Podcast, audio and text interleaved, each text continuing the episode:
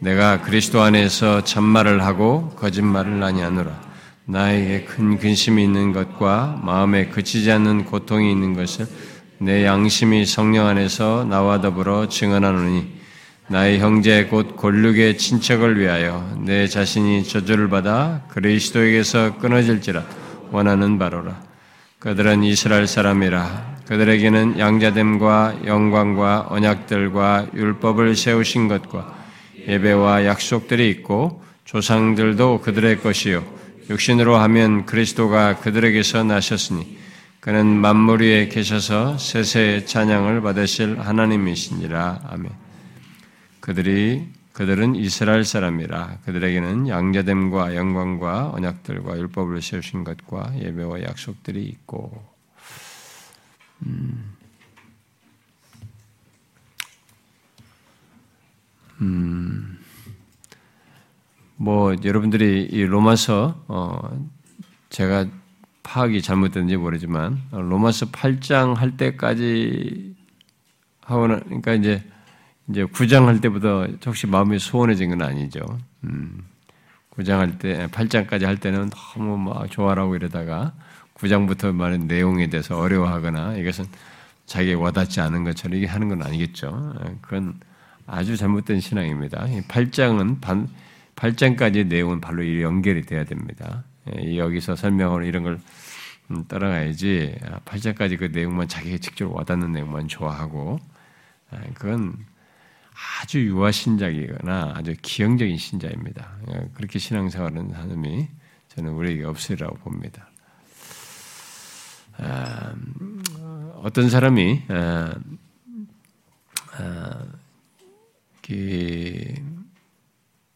어떤 사람이라고 해도 되는지 모르겠네. 뭐 여러분 중에 뭐 실제 나한테 질문한 사람이 있어서 그냥 어떤 사람이라고 하는 게 좋겠죠. 음.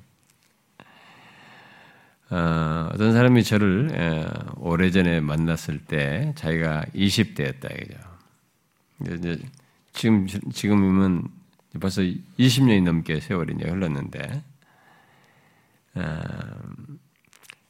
이제 지금쯤 와 보니까 아, 목사님하고 나하고 나이 차이가 별로 안 난다라 이게 열몇 살이 이게 별로 차이가 안 나.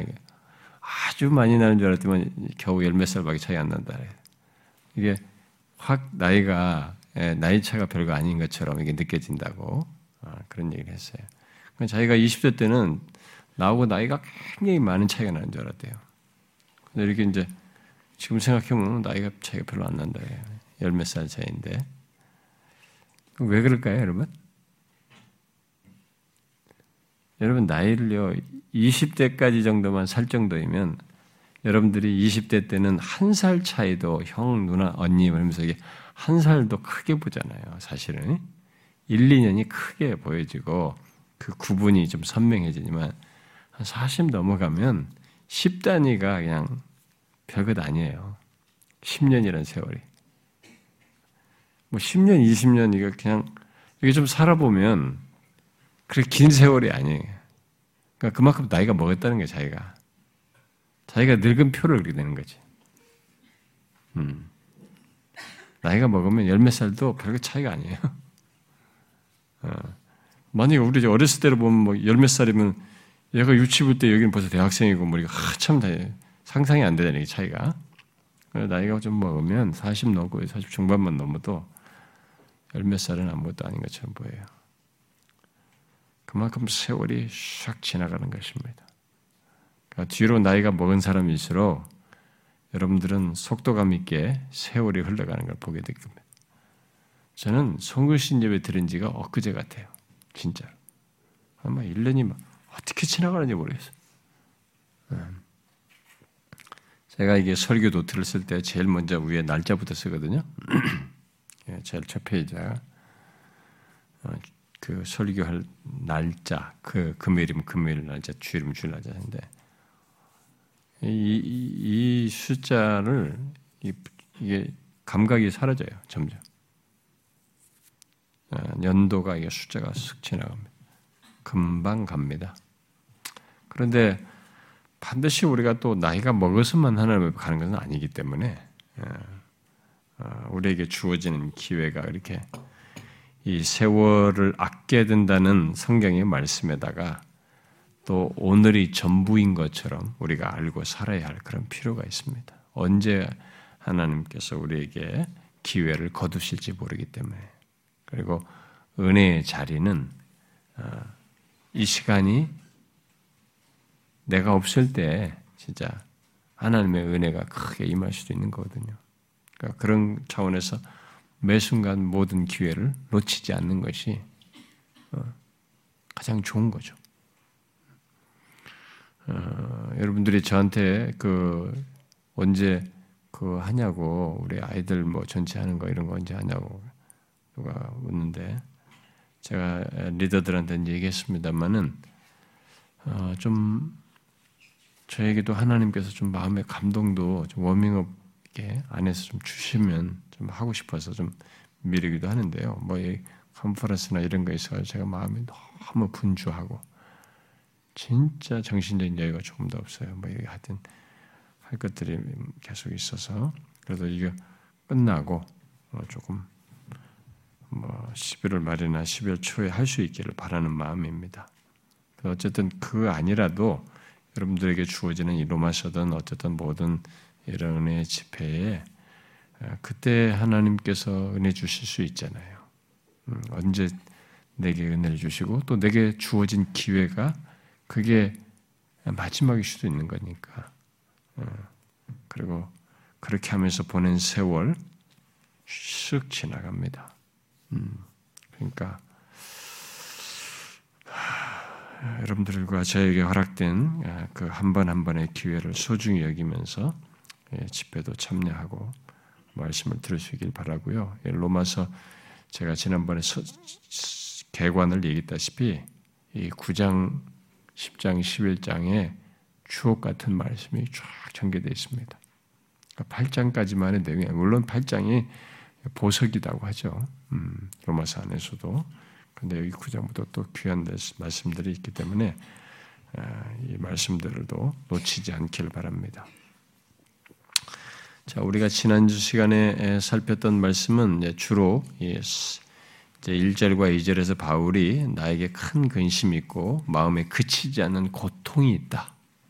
라고 하면서 그 자기에게 있는 큰 근심과 그치지 않는 지속되는 이 마음의 고통이 뭐냐 할 때 지금 이제 이 3절을 통해서 우리 특별히 살폈죠. 거기서 나의 형제 곧 골육의 친척을 위하여 내 자신이 저주를 받아 그리스도에 끌어들지라도 원하는 바로 설명하는 그런 어, 자신의 이 고통을 어, 말을 했습니다. 그래서 3절을 중심으로 해서 어, 바울이 왜 큰 근심과 그치지 않는 고통을 갖는지에 대한 설명이 시작되는 내용을 3절을 살폈습니다. 그런데 그런데 그런 내용을 외에 해당하는 내용을 9절부터 11장 전체에서 이제 설명해 나오 어, 설명하지만 이 3절에서 이미 그 이유를 시사하는데 곧 이스라엘이 믿지 않음으로써 구원을 얻지 못한 것. 이것이 이 사람으로 하여금 큰 근심, 그치지 않는 마음의 고통인 거죠. 예, 자기 동족이, 혈육이 예, 구원을 얻지 못한다는 그리스도를 믿지 않아서 구원을 얻지 못하는 것을 두고 얘기를 하는 거죠. 자, 이제 뒤은 그것에 우리 3절 살폈던 뒤은 내용에 이어서 이제 4절, 5절 우리가 5절까지 읽었는데 4절과 5절은 이스라엘의 음, 이스라엘이 하나님의 택한 백성, 택한 민족으로서 이제 특별한 보호를 받고 특별한 사랑을 받은 에도 불구하고 또 그들에게 하나님께서 그들을 향한 구원의 약속을 어, 주어서 받았음에도 불구하고 또 여기 4절과 5절에 열거된 이스라엘의 많은 특권들 있잖아요. 독특한 특권들을 가졌음에도 불구하고 믿지 않아요. 결론적으로. 그랬는데도 믿지 않은 그래서 결국 구원 받지 못하는 이스라엘이라는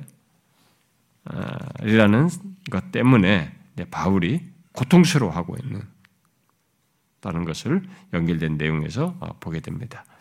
자, 그러면 이스라엘이 가진 이 독특한 특권들로 말하는 것, 그게 무엇일까? 자, 이스라엘이 가진 독특한 특권이 있어요. 근데 여기 지금 4절에 5절에 그 내용들을 쭉 열거하고 있습니다. 그런데 이제 우리들이 제가 지난 시간도 잠깐 얘기했지만 여기 4절과 5절에 언급된 이 단어 하나하나는요. 구약의 이스라엘 백성들이 하나님의 택한 백성으로서 이스라엘이 가지고 있었던 특권이잖아요. 예?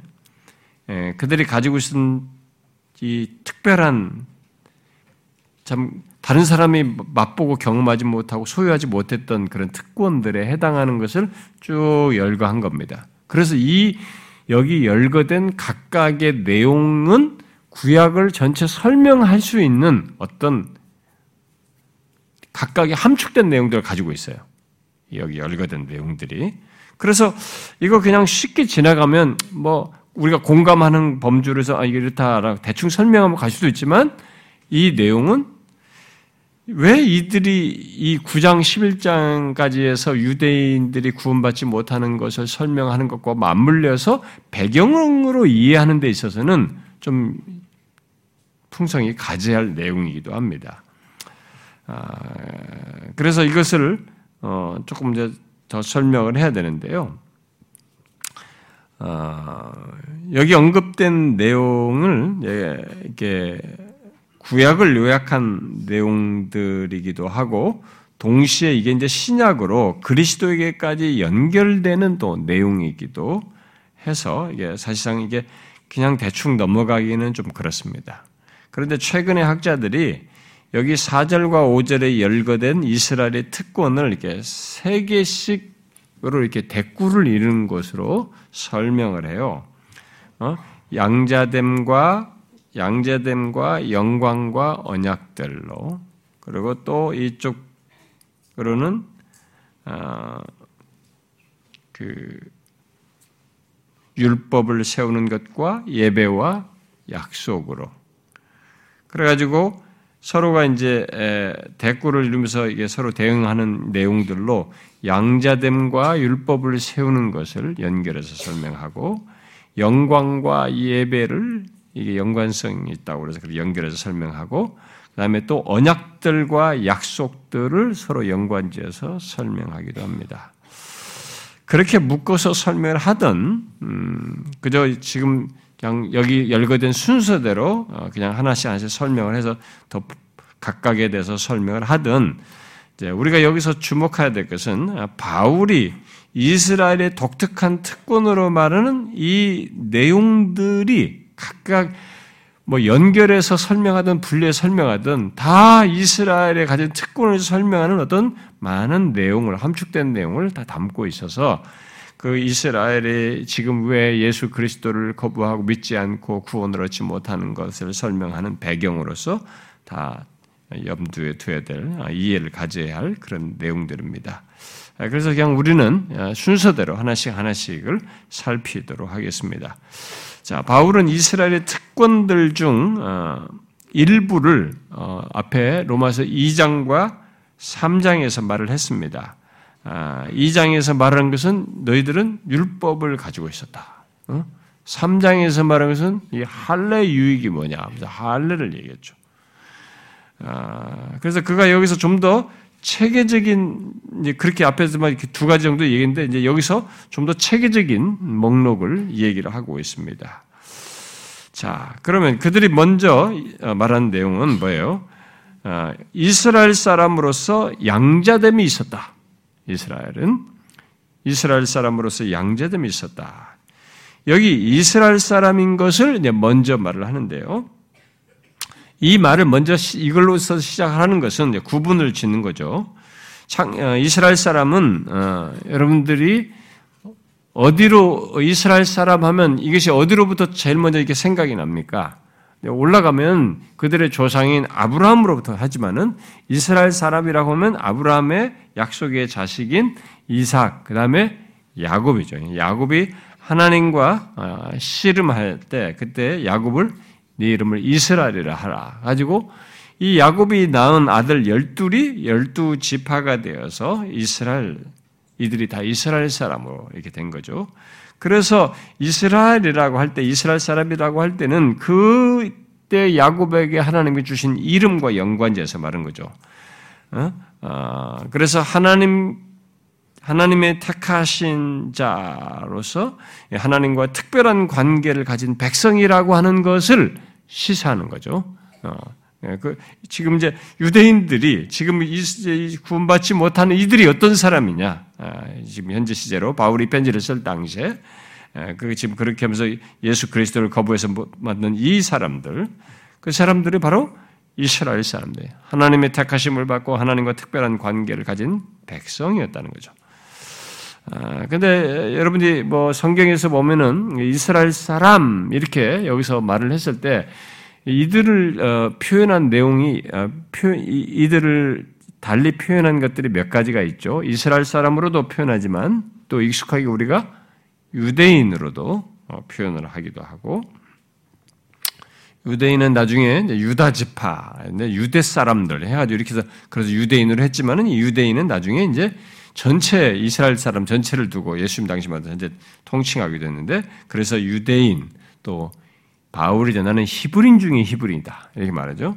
히브리인 이런 어, 표현들이 맞물려서 있는데 음, 이 뭐 구분을 굳이 하자 그러면은 유대인은 주로 이제 예수님 당시에 이제 그, 이, 그 앞으로 올라가면 이제 이 뭐 유다 사람들로부터 이렇게 쭉 해서 쓸 수도 있지만은 예수님 당시에는 이 포로로 귀환한 이 가지고 구한 이스라엘 사람들이 쭉 이어져서 예수님 당시까지 와 있는 이들을 전체를 통칭해서 유대인이란 말을 쓰고 그랬는데 이때 성경에서 신약 성경에 보면 여러분들이 여기 로마서에서도 유대인이란 말을 3장에서도 어, 이렇게 쭉 쓰죠. 여러분 그 쓸 때 이 유대인이란 말을 쓸 때는 무엇과 연관해서 쓰는 걸 여러분들이 보셨을 텐데 앞에서부터 누구와 연관돼서요? 뭐 헬라인, 이방인이죠. 유대인이나 헬라인, 유대인이나 이방인이죠. 앞에서 여러분 3장이나 여기, 여기 9장에서도 나, 오죠 여기 9, 9장 24절에도 보면은 음? 어, 유대인 중에서뿐만 아니라 이방인 중에서 하죠. 그 유대인과 이방인을 나누어서 얘기할 때는 주로 그랬을 때그 유대인은 주로 이방인과 대비해서 말할 때 이 유대인을 쓰는 것을 볼 수가 있고, 그 다음에 이제 히브리인을, 히브리 인으로 표현할 때는 이 히브리인으로라는 말은 이제 출애굽도 이제 나오지만은 초기에는 좀 다른 의미로 이 의미를 부여해서 이 말을 썼 지만 썼겠지만 이 1세기 당시에는 어, 뭐 히브리인 중에 히브리인이다 이게 모세 아니 바울도 쓰는데 히브리인으로 이렇게 말했을 때는 히브리 말을 쓰는 것이죠. 유대인이지만 유대인 중에서도 히브리 말을 쓰는 사람들, 히브리를 쓰는 것, 히브리어를 쓰는 어, 이스라엘 사람들이 전통적으로 써왔던 언어를 쓰는 사람을 히브리인으로 1세기 당시에는 구분했었죠. 그래서 헬라파 유대인, 히브리인 이렇게 될때 말이에요. 그러니까 같은 유대인인데 같은 이스라엘 사람인데 이 사람들은 예, 예, 이게 다 흩어져 가지고 히브리 말을 안 쓰고 그냥 그 당시의 세계 공통어인 헬란 말을 썼던 거죠. 그래서 이 헬라파 유대인이제 근데 그들과 구분이 지어서 히브리인 이렇게 한다든가. 그래서 언어 사용 때문에 히브리인으로 이 이스라엘 사람들을 구분해서 이 표현을 쓰기도 하고 아, 그랬던 거죠. 아, 그래서 여기 예, 이스라엘 사람은 그, 그, 그래서 그렇게 쓰는 가운데 여기를 먼저 이스라엘 사람으로 말을 한 것은 통칭적이다고 보면 되겠습니다. 어? 하나님이 택한 언약 백성, 특별한 관계를 가진 이스라엘 백성에 대한 통칭적으로 이 표현을 쓰는 것으로 볼 수 있어요. 우리는 뒤에 가서 6절에 어, 가서 이제 보잖아요. 이스라엘에게서 난 그들이 다 이스라엘이 아니다 이런 말을 쓴단 말이에요. 그러니까 여기 앞에 이스라엘은 이제 통칭적으로 쓰는 거예요. 나중에 이제 참된 의미의 이스라엘이 뭐냐 이런 걸 첨부를 하니까 여기서 말하는 것은 일반적인 그 이스라엘 백성들을 어, 그동안 구약에서 통칭해 왔던 그들을 지칭해서 쓰는 말입니다. 그래서 과거 이스라엘을 전체적으로 통칭적으로 불러서 자신들이 하나님과 가진 관계, 하나님과의 관계를 이 말로써요 어, 표현했다고 보고요. 그랬는데 여기서 그 말을 쓰면서 이스라엘에겐 무엇이 있다? 양자됨이 있다. 그랬어요. 그게 특권이었어요. 그럼 이스라엘을 두고 그들을 그들에게 양자됨이 있다라고 말한 것은 뭘까요, 여러분? 음? 그들에게는 양자됨이 있다. 이게 뭘까요? 음, 하나님께서 이스라엘을 뭘 어떻게 불렀어요? 내 아들이다, 내 장자다 부르잖아요. 여러분, 뭐 오늘은 성경 좀 많이 찾아봐야 되는데요. 음, 여러분 한번 찾아봐요. 한, 한, 뭐, 너무 많지만 한 군데만 읽어봅시다, 여러분. 출애굽기 4장. 이게 이제 구약을 요약한 것이라서 오늘 표현, 오늘 4절과 5절이 그래서 구약의 내용을 좀 펼쳐서 같이 어, 봐야 좀 이해가 되는데 우리가 4장 음, 음, 22절을 보세요. 자, 읽어봐요. 시작. 너는 바로에게 이를 여호와의 말씀에 이스라엘은 내 아들 내 장자라 이렇게 써. 여러분, 우리는 그냥 읽어갈 수 있지만 하나님이 그렇게 지금 말씀하신다는 것은 이스라엘이 얼마나 놀라운 특권을 가지고 있는 겁니까, 지금? 그 세계를 제패하고 있었던 이집트인데 그 이집트 왕에게 가서 하는 말이 이거예요. 그러니까 옆에 뭐 주변에 무슨 나라들 무슨 니네가 세계를 제패할 정도의 그런 모든 어, 그 위치에 있더라도 하나님께서 지금 친히 이스라엘을 두고 내 아들 내 장자라 이렇게. 그러니까 이들은 이들에게는 이런 게 있었던 거죠. 이스라엘은 양자됨이 있었던 거예요. 하나님의 양자, 하나님의 자녀, 하나님의 아들로 불렀던 자, 자녀로 불렀던 거죠. 이런 내용을 성경에 많이, 많이 있습니다. 굉장히 많죠. 또 하나님께서 스스로 자신을 그들과의 관계에서 이 예레미야서 어, 이, 뭐 읽지 않겠습니다. 예레미야 31장 같은 경우는 나는 이스라엘의 아버지다 이렇게 말하거든요. 예레미야 31장에. 그러니까 그렇게 이들을 그들은 특별한 복을 가지고 있는 특권을 가지고 하나님의 양자의 아들이었어요. 자녀였던 겁니다. 어, 그래서 아브라함과 이삭과 야곱의 후손으로서 하나님의 아들 장자로서 이들은 특권을 누리고 있었습니다. 근데 그것이 얼마나 큰 복이었는지를 여러분들이 알고 싶으면 하나님께서 어, 이스라엘을 향해서 그렇게 말씀하시는 이스라엘에 대한 이런 성경의 묘사들을 잘 보면 이 땅의 모든 나라들 가운데서 이스라엘을 특별히 자기와의 관계 속에서 어떻게 지금 양자, 자녀로서 특별한 관계를 가지고 그들을 대하셨다라고 하는 것을 성경에서 볼수 있습니다. 구약에서. 뭐 없어져도 벌써 없어져도 되는데 그들을 향해서 특별한 관계를 예, 이뭐 세상 옆에 나라와 사실 어떤 면에서 보면 별 차이가 없거든요. 이 드러내는 모습이 하나님이 많은 걸 자기에게 주었음에도 불 그런데도 하나님이 이 다른 나라들이 막 각종 우상을 불러들이고 할 때도 하나님은 이 백성을 자기 양자로서 품듯이 이렇게 인도하신단 말이에요. 양자됨이 이들에게는 있었던 거죠. 그 다음 두 번째로 말하는 것은 뭐예요? 그 제가 오늘 다 하진 않고요. 그 아까 두 개, 세 개씩 병행, 대꾸를 이룬 다는데 앞에 대꾸를 세 개만, 이스라엘 사람으로서 앞에 세 개만 오늘은 설명을 하려고 합니다. 다음 시간에 뒷부분 설명하고. 그 다음에 여기 두 번째로 말한 것은 이들에게, 그들에게는 영광이 있었다는 것입니다. 아, 이 영광은 무엇을 말할까요? 이스라엘 백성들에게 이스라엘 백성들이 가진 이 영광이라는 것은 그들에게 있었던 영광이라는 건 무엇을 말할까요? 그들이 아, 영광스러웠다. 이스라엘 백성들의 영광을 말할까요? 음, 그건 아닙니다. 이들에게 특권으로서 말하는 그들에게 영광이 있었다는 것은 하나님께서 그들에게 보이신 하나님 자신의 영광을 얘기하는 거예요.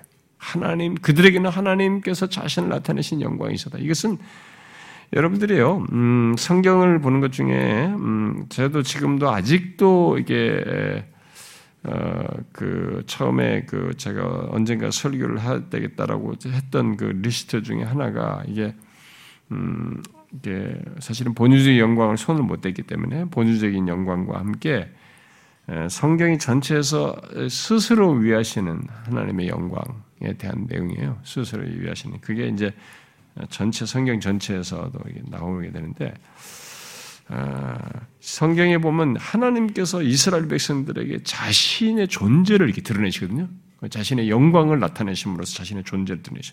그건 주변의 어떤 나라에도 본 적이 없는 거예요. 그런 내용을 성경에서 우리는 아주 흔하게 보는데 사실상 굉장한 특권이었죠. 이스라엘 백성들 입장에서 보면 막 그건 어마어마한 특권이었습니다. 그 이 세상 만물을 창조하신 그 영존하신 하나님이 이스라엘 백성들에게 직접 이렇게 어, 자신의 영광을 현현하시는 그런 내용을 보게 됩니다. 여기 지금 바로 그걸 얘기한 겁니다. 그래서 이것과 관련해서 우리가 조금만 한, 한, 한두 군데 성경을 좀 읽어보면 좋겠는데 대표적으로 여러분들이 잘 보면은 이제 예, 특별히 이제 신의 산에서 예, 나타내서 이스라엘 민족에게 나타낸 거 보잖아요. 민족에게 나타내며 그들에게 보이시면서 그들에게 머물렀던 어, 영광을 우리가 보게 되는데 여러분 그 출애굽기 뒤에 한번 봅시다. 24장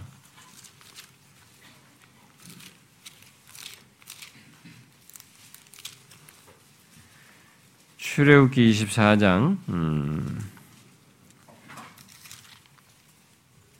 16절 이게 음, 16절, 17절. 어, 어. 자, 그때 봅시다. 16절, 17절 한번 같이 읽어볼까요? 자, 시작. 여호와의 영광이 시내 산 위에 머무르고 구름이 여세 동안 산을 가리더니 일곱째 날에 여호와께서 구름 가운데서 모세를 부르시는 산 위에 여호와의 영광이 이스라엘 자손의 눈에 맹렬한 불같이 보였고 여러분 이거 이런 거 보세요. 이건 굉장한 경험이잖아요. 이스라엘은 이런 게 있었습니다. 하나님께서 자신의 영광을 이렇게 나타내시는 게 있었죠. 임재하시는 게 있었습니다.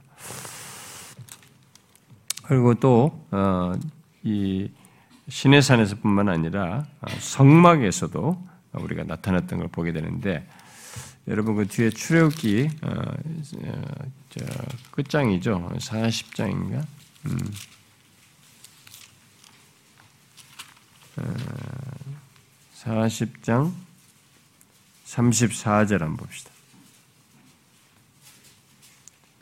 이 회막이 있잖아요. 성막, 회막이 이스라엘 백성들 안에 있었는데 34 읽어봐요. 시작. 구름이 회막에 덮이고 여호와의 영광이 성막에 충만함에 하나님, 이스라엘 백성들은 이걸 보고 갔거든요. 성막에 하나님의 영광이 이렇게 쫙 예, 충만해 임하는 거. 그리고 또 이들에게는 또 뭐가 있었습니까? 하나님의 영광이 어, 지성소에도 있었죠. 음? 지성소에도 어, 하나님께서 자신의 영광을 나타내셨습니다. 그, 여러분 뒤에 한번 보세요. 레위기 한번 보세요. 레위기 16장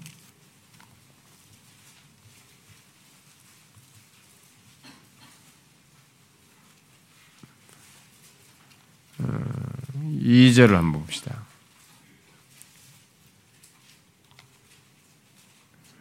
예, 이에 아론의 두 아들 죽고 난 뒤에 음, 예, 하나님께서 모세에게 말씀하신 16장 2절 읽어봐요. 시작.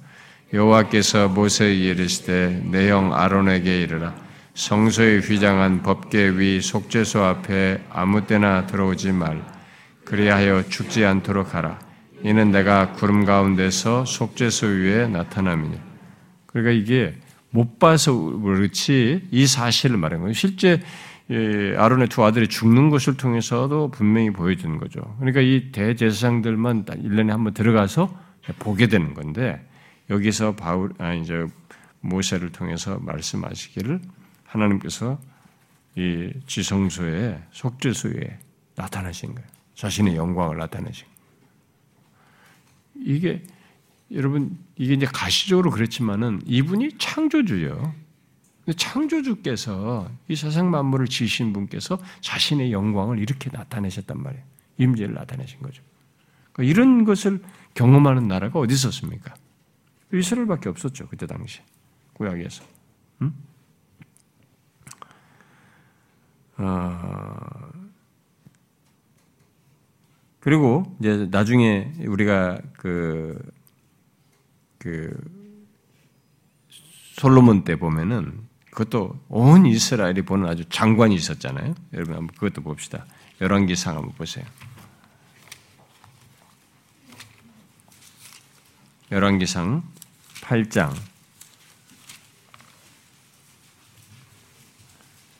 열왕기상 8장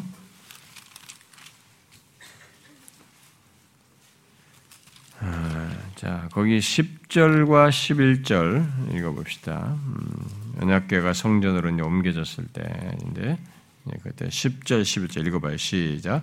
제사장이 성소에서 나올 때 구름이 여호와의 성전에 가득하며 제사장이 그 구름으로 말미암아 능히 서서 섬기지 못하였으 이는 여호와의 영광이 여호와의 성전에 가득하며 이제 솔로몬이 성전을 지었을 때인데 거기에 이 백성들이 지금 이제 이런 장면을 목격하게 되는데 이건 굉장한 영광스러운 장면이죠. 그 순간에 뭐 이런 내용이 이제 뒤에도 나오는데 또 에스겔서 1장 같은 거는 에스겔이 그런 영광을 보죠. 어, 선자가 모세도 주의 영광을 보여줘 주시옵소서. 출애굽께서도 얘기할 때 하나님 영광에도 개인에게도 보이기는 하지만은 이스라엘 백성들에게 또 어, 그런 걸 전체적으로 보였습니다.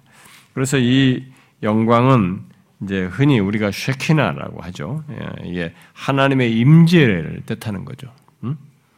예, 하나님께서 이스라엘과 함께 하신다는 표징이었던 거죠. 이 영광이 이슬 가운데 이렇게 임하셨고 거기에 그, 음, 임재하는 것으로 얘기했을 때는 하나님께서 이스라엘과 함께 하신다는 표징이었고 또 그들 가운데 거하시며 그들을 만나신다는 것을 말해줬던 거죠. 그래서 이 하나님의 영광은 그들에게 임하는 하나님의 영광은 하나님이 지금 자기 백성들 가운데 거하신다는 거죠. 그리고 기꺼이 자기 백성들을 만나신다는 거죠. 이런 측권이 어디 있습니까? 이는 어마어마한 측권이잖아요. 근데 다른 나라에서 그걸 경험하지 못하고 있을 때 이들은 그걸 했잖아요. 그들 가운데 거하시며 그들을 만나시는 그런 일을 하셨던 거죠. 그래서 여러분 그 다시 출애굽기 한번 봐보세요. 출애굽기 29장을 한번 보세요.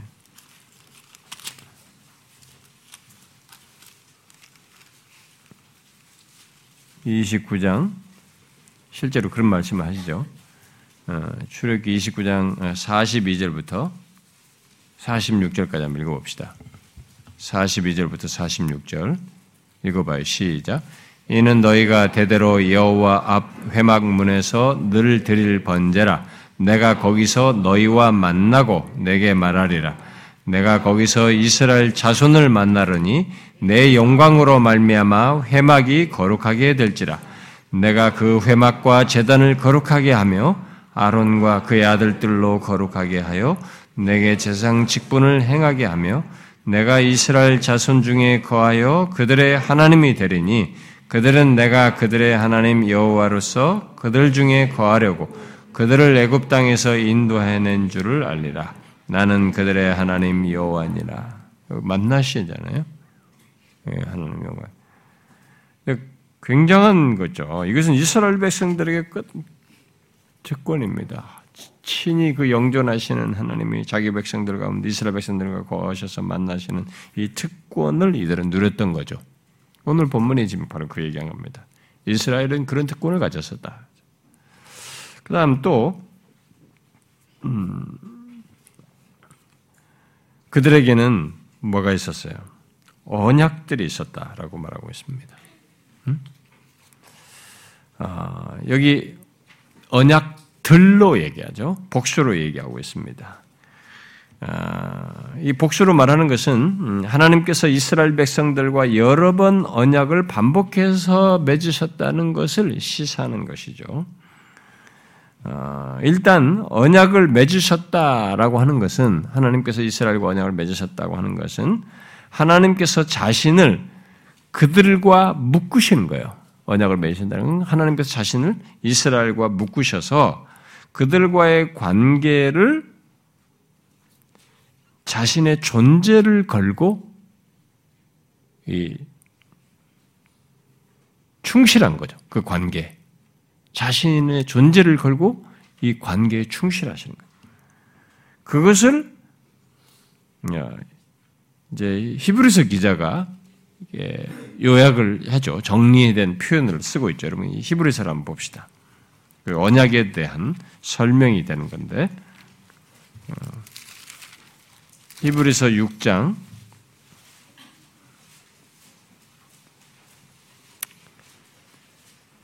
17절 음, 봅시다. 히브리서 6장 뭐 거기 뒤에 뭐 13절부터 쭉 계속되는 내용인데 아, 그냥 17, 어, 18절만 읽어봅시다. 시작. 하나님은 약속을 기업으로 받는 자들에게 그 뜻이 변하지 아니함을 충분히 나타내시려고 그 일을 맹세로 보증하셨나니 이는 하나님이 거짓말을 하실 수 없는 이 두 가지 변하지 못할 사실로 말미암아 앞에 있는 소망을 얻으려고 피난처를 찾은 우리에게 큰 안위를 받게 하려 하심이라. 아, 이, 지금 이게 앞에서 어, 언약을 얘기하면서 그 맹세로 이렇게 지키 하셨다라는 걸 얘기하는데 하나님께서 이렇게 자기 백성들에게 이렇게 스스로 맹세하시는 거죠. 언약을 통해서 묶으시는 거죠. 그러면 자신의 존재를 거시는 겁니다. 그러면서 그 관계에 충실하시겠다고 하는 것인데 그 구약의 그런 언약에 대한 설명을 이게 히브리서 기자가 설명하는 것입니다. 자, 근데 어떤 사람들은 여기 복수가 그러면 어떤 언약을 말하느냐라는 것에 대해서 어떤 사람들은 어, 이스라엘 백성들과 맞물려서 연관 직접적으로 연관된 그 자신들의 조상 아브라함에게 하나님께서 약속을 두 번 하신 것을 말한다. 이렇게 어, 보는 사람들이 있어요. 어, 그렇게 보고 어떤 사람들은 그게 아니라 뒤에 더 모세와 뒤에 아브라함 다음에 이삭, 야곱도 묶어서 여기서 바로 연결해서도 하지만 뒤에 이제 모세와 언약을 맺으시고 또 다윗과 언약을 맺으시고 이렇게 반복해서 언약을 맺으신 것을 여기 복수로 말하는 것이다라고 하고 있습니다. 아, 그래서 이 두 번의 언약을 아브라함과 맺은 언약에서도 이 두 번의 언약은 상당히 의미가 있거든요. 어, 이 한번 읽어, 읽어볼까요? 그것도 어차피 이제 이스라엘 언약을 이해하는 데서 배경이 도움이 되니까 어, 여러분 그 창세기를 한번 가보세요. 창세기 먼저 15장을 봅시다.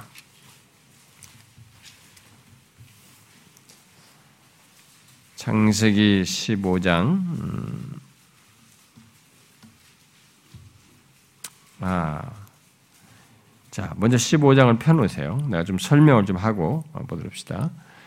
어, 이 15장과 17장에 하나님께서 이 아브라함과 언약을 두 번 맺죠. 어, 어, 그런데 이 두 번의 언약에는 이 시간상의 차이도 있고 성격과 목적에서도 좀 차이가 있어요. 음, 그래서 이제 이 둘을 이렇게 여기서 이 복수가 아브라함과 직접 그들의 조상인 아브라함과의 관계에서 두 번 언약을 맺으신 것을 말한다. 그리고 이 언약에는 이스라엘이 내포되어 있기 때문에 네, 그렇게 해석한 사람도 있습니다. 아, 그러나 제가 조금 전에 말했다시피 여기 복수는 이스라엘의 조상으로서 어, 그 아브라함을 포함하여서 아브라함과 맺은 그 언약뿐만 아니라 뭐 이삭, 야곱 뒤이어서 모세 그리고 다윗과 맺은 언약을 다 포함한다고 사실 말할 수 있습니다. 왜냐하면은 그 언약들 속에 이스라엘 역사가 다 끼어 있어요. 이스라엘 역사를 끼고 이루시는 이루신 언약을 말하고 있기 때문입니다. 자, 우리는 여기 구약의 역사 속에서 이제 여기 언약들로 말하고 있는 이 내용이 굉장히 중요하다는 것을 알아야 됩니다. 제가 우리 교회에서 언약에 대한 설명을 많이 했습니다. 복음으로 성경을 읽다도 얘기하고 여러 가운데서 언약에 대한 설명을 많이 했습니다만 사실 뭐 욕심 같아서는 성경이 나오는 각각의 언약에 대해서 다 설명해 주는 것은 뭐 굉장히 도움이 됩니다. 성경 전체가 이렇게 쭉 보이거든요. 언약이라는 차원에서 이렇게 쭉 보이기 때문에 어, 그러니까 이제 단어가 여러분들에게 익숙하지 않아서 이 단어가 좀 어렵게 여겨질지 모르지만 이 성경은 하나님이 이 세상에서 인간과의 관계 속에서 이 관계를 무엇으로 맺으셨냐면 언약으로 맺으셔요. 음? 그래서 어, 처음에 인간이 타락했을 때도 거기서도 우리는 이제 그 이전에 창세전에도 맺으신 우리를 향해서 그리스도 안에서 어, 구원하시기로 하셨다는 걸 우리가 구속언약으로 얘기도 하지만은 그 다음에 이 아브라함과 맺은 그 행위 언약으로 맺는 것들을 얘기했지 않습니까? 그 뒤로도 보면은 하나님께서 또 노아와도 언약을 맺잖아요. 내가 다시는 물로 심판하지 않겠다. 뭐 이렇게 그 언약을 맺으시고 또 아브라함을 불러가지고 언약을 맺으시고 또 이제 이삭에도 야곱에게도 그 다음에 모세와를 통해서 이스라엘과 언약을 또 맺으시고 또 다윗과 통해서 다윗의 언약을 맺으시고 또 새 언약을 맺어 에스겔이나 예레미야를 통해서 새 언약을 얘기한단 말이에요. 그런데 예수님이 자기가 돌아가시기 전에 포도주를 들으면서 피로 맺은 언약을 얘기한단 말이에요. 그러니까 성경이 쭉 신약까지 연결해서 언약으로 얘기하고 있단 말이에요. 그렇게 언약이라는 것으로 자기 백성들과의 관계 또 하나님께서 이 세상의 사람들과의 관계를 말씀하시고 있기 때문에 그 성경을 전체를 이해하는 데서 성, 언약으로 이해하는 것은 반드시 우리가 가지고 있어야 됩니다. 그러니까 사실 근데 이런 언약을 갖다가 좀 상세히 잘 가르쳐 주는 교회는 뭐 그렇게 많지는 않죠. 어, 또또 뭐 그 각각에 대해서 좀 더 더 많이 설명해 주면 더 좋을 수도 있는데 사실 그게 뭐 성도들의 인내심도 한계가 있어서 어떤 교회에서 어 제가 아는 우리 목사가 이제 언약을 막 이제 무슨 무슨 언약, 다윗의 언약, 무슨 언약을 막 한 번 한 다윗 언약 시리즈를 한 열 몇 번을 하고 그러니까 성도들이 또 언약이야? 짜증을 내더라는 거예요. 그래가지고 어떤 사람이 진짜 그 교회를 떠났어요. 그러니까 이 사람들이 정신 나갔다는 거예요. 제가 볼 때. 어? 그런 기회를 하면 물론 그걸 계속 이론적으로 설명하려 보니까 좀 어렵게 여길 수도 있습니다. 그 언약에 대한 설명하니까 이 사람이 마음으로 와닿지 않을 수 있어요. 네. 근데 저는 와닿지 않을 수 없다고 봅니다. 언약을 말할 때. 예, 거기에 이 언약의 주체자이신 하나님이 항상 반영되어야 되기 때문에 그 하나님을 이해하는 것이 내포되어 있어서 언약을 얘기하는데 내게 감동이 안 될 수 없다고 저는 믿거든요. 근데 그게 뭐 설명을 많이 하려다 보니까 이게 뭐 강의식으로 했는지 어쨌든 모르지만은 그런 것을 듣고 성도들이 그렇게 반응했다는 것은 나는 그 사람이 상당히 불행한 사람이라고 봐요. 어? 자신의 인생에 있어서 이런 것을 상세하게 우리가 어디 교회 다닐 때 그런 걸 상세히 배운 적이 있습니까? 이런 용어를 가지고 좀 간단한 설명을 했지 이것을 상세히 배워본 적이 있습니까? 없습니다, 거의. 기회가 있으면 사실 해야죠. 저는 뭐 그런 걸 전체 뭐 이게 단발적으로 이렇게 간단간단하게 다 지금까지 설명해 왔고 어, 그런 걸 연결해서 해 왔습니다만 오늘 본문에서도 바울이 이스라엘 백성들에게 있었던 특권 너희들은 언약이 있었다. 가보니까 언약으로 언약이라는 것을 통해서 하나님과 이스라엘이 확 묶여 있는 거예요. 이런 어마어마한 특권을 너희들이 가졌다. 그래서 이 언약이라는 말은 언약들 했는데 언약이라는 이 말은 사실상 전체 구약을 다 이렇게 서베이 해 주는 거예요. 전체를 말해주는 내용이에요. 큰 내용이죠. 이것만으로도 설명해도 많은 내용을 담고 있는 겁니다. 아, 그래서 구약의 역사 속에서 하나님이 자신과 자기 백성들과 언약을 관계를 맺으시고 심지어 구속의 계시죠. 구속하시기 위한 계획을 진행하시고 그 구속의 역사를 진행하시는 데 있어서 언약을 맺으시고 언약에 충실하시는 방식으로 진행하시는 걸 봐요. 그러니까 예를 들어서 여러분들이 성경을 볼 때 잘 보시면 우리 성년부나 이럴 때도 제가 언약이라는 설명을 언약 과 연결해서 설명을 많이 했었기 때문에 좀그 이해가 생겼을지 몰라요. 것 같은 경우는 버려도 벌써 버려야 되거든요. 이스라엘 백성들이 그 바벨론에 멸망할 때 그리고 자 포로로 잡혀갈 때 그냥 몰라를 하면 되잖아요. 그리고 이제 바벨론에 와서 치해서 너희들 심판할 거다 얘기할 때도 아니 그렇게 끝까지 말 안 듣는 거 그냥 쓸어버리고 없애버리면 그걸로 끝 이렇게 말 충분히 말했으니까. 근데 심판할 것을 얘기하는데 언약을 얘기해요. 그 다음을 얘기해. 그 이해가 안 되는 거야 우리가. 근데 그것으로 하나님이 자기 백성들과 관계를 얘기하시는 거예요. 이것이 나중에 우리에게 오면 신약으로 오면요. 하나님의 하나님이 직접 오셔서 자신이 죽으시는 피로 우리와 언약을 맺은 거예요. 그래서 우리가 로마서 8장에서 말한 것처럼 그리스도의 사랑에서 끊을 수가 없는 확실한 언약의 징표를 남긴 거죠. 자신의 죽으심으로 남긴 거죠. 언약으로 맺은 거죠, 사실은요. 거기에 언약의 기저이, 기저이 강렬하게 있습니다. 그래서 우리가 성찬을 받을 때 이것은 피로 맺은 새 언약이에요. 우리가 하나님과 이 그리스도의 피로 새 언약을 맺었다고 하는 사실을 확인하는 거잖아요. 엄청난 복을 얘기하는 거죠. 그래서 구약에서부터 하나님은 언약에 버리질 않는 거예요. 언약에 충실하십니다. 끝까지 이 관계에 충실하십. 그렇게 언약으로 관계를 설명하셔. 그래서 구약에서 이 언약은 너무 중요한 내용입니다. 그런데 여러분들이 이제 홍수 이후에 하나님께서 언약을 맺었을 때는 일반 은총 세계까지 전 세계를 단위로 얘기하는 거죠. 모든 인류를 향해서 언약을 맺은 내가 다시는 물로 심판하지 않는다. 너희들이 하나님이 주시는 일반 은총으로 모두 살게 하겠다. 라고 언약을 맺으신 거예요. 그래서 그 언약 때문에 이 모든 이 자연 질서 모든 이런 환경들이 허락되어서 지금 살아가고 있는 것입니다. 그것은 노아 언약을 지금까지 지키고 있기 때문에 이 세상이 유지되고 있고 여기서 예수를 믿지 않아도 태어나서 먹고 생명을 얻고 이 어, 해가 계절을 바뀌어서 모든 걸 하고 이런 자연 세계에서의 모든 것을 일반 은총 세계의 모든 것을 경험하면서 누리며 사는 겁니다. 그거 태어나면 당연히 있는 거 아니에요. 하나님이 약속하고 지키시는 것 속에 있는 겁니다. 그게 노아 언약이에요. 그런데 온 인류를 끼고 맺은 그 노아 언약 말고 이제 하나님께서 특별히 자기 백성을 택하시기 위한 언약을 맺어요. 그게 이제 아브라함을 하나 불러가지고 이 사람을 통해서 시작하는 한 민족으로 언약을 맺는 것이죠. 이제 구원하기 위한 이런 구속적인 계시를 이 아브라함을 불러서 언약을 맺으심으로써 하시는 거죠.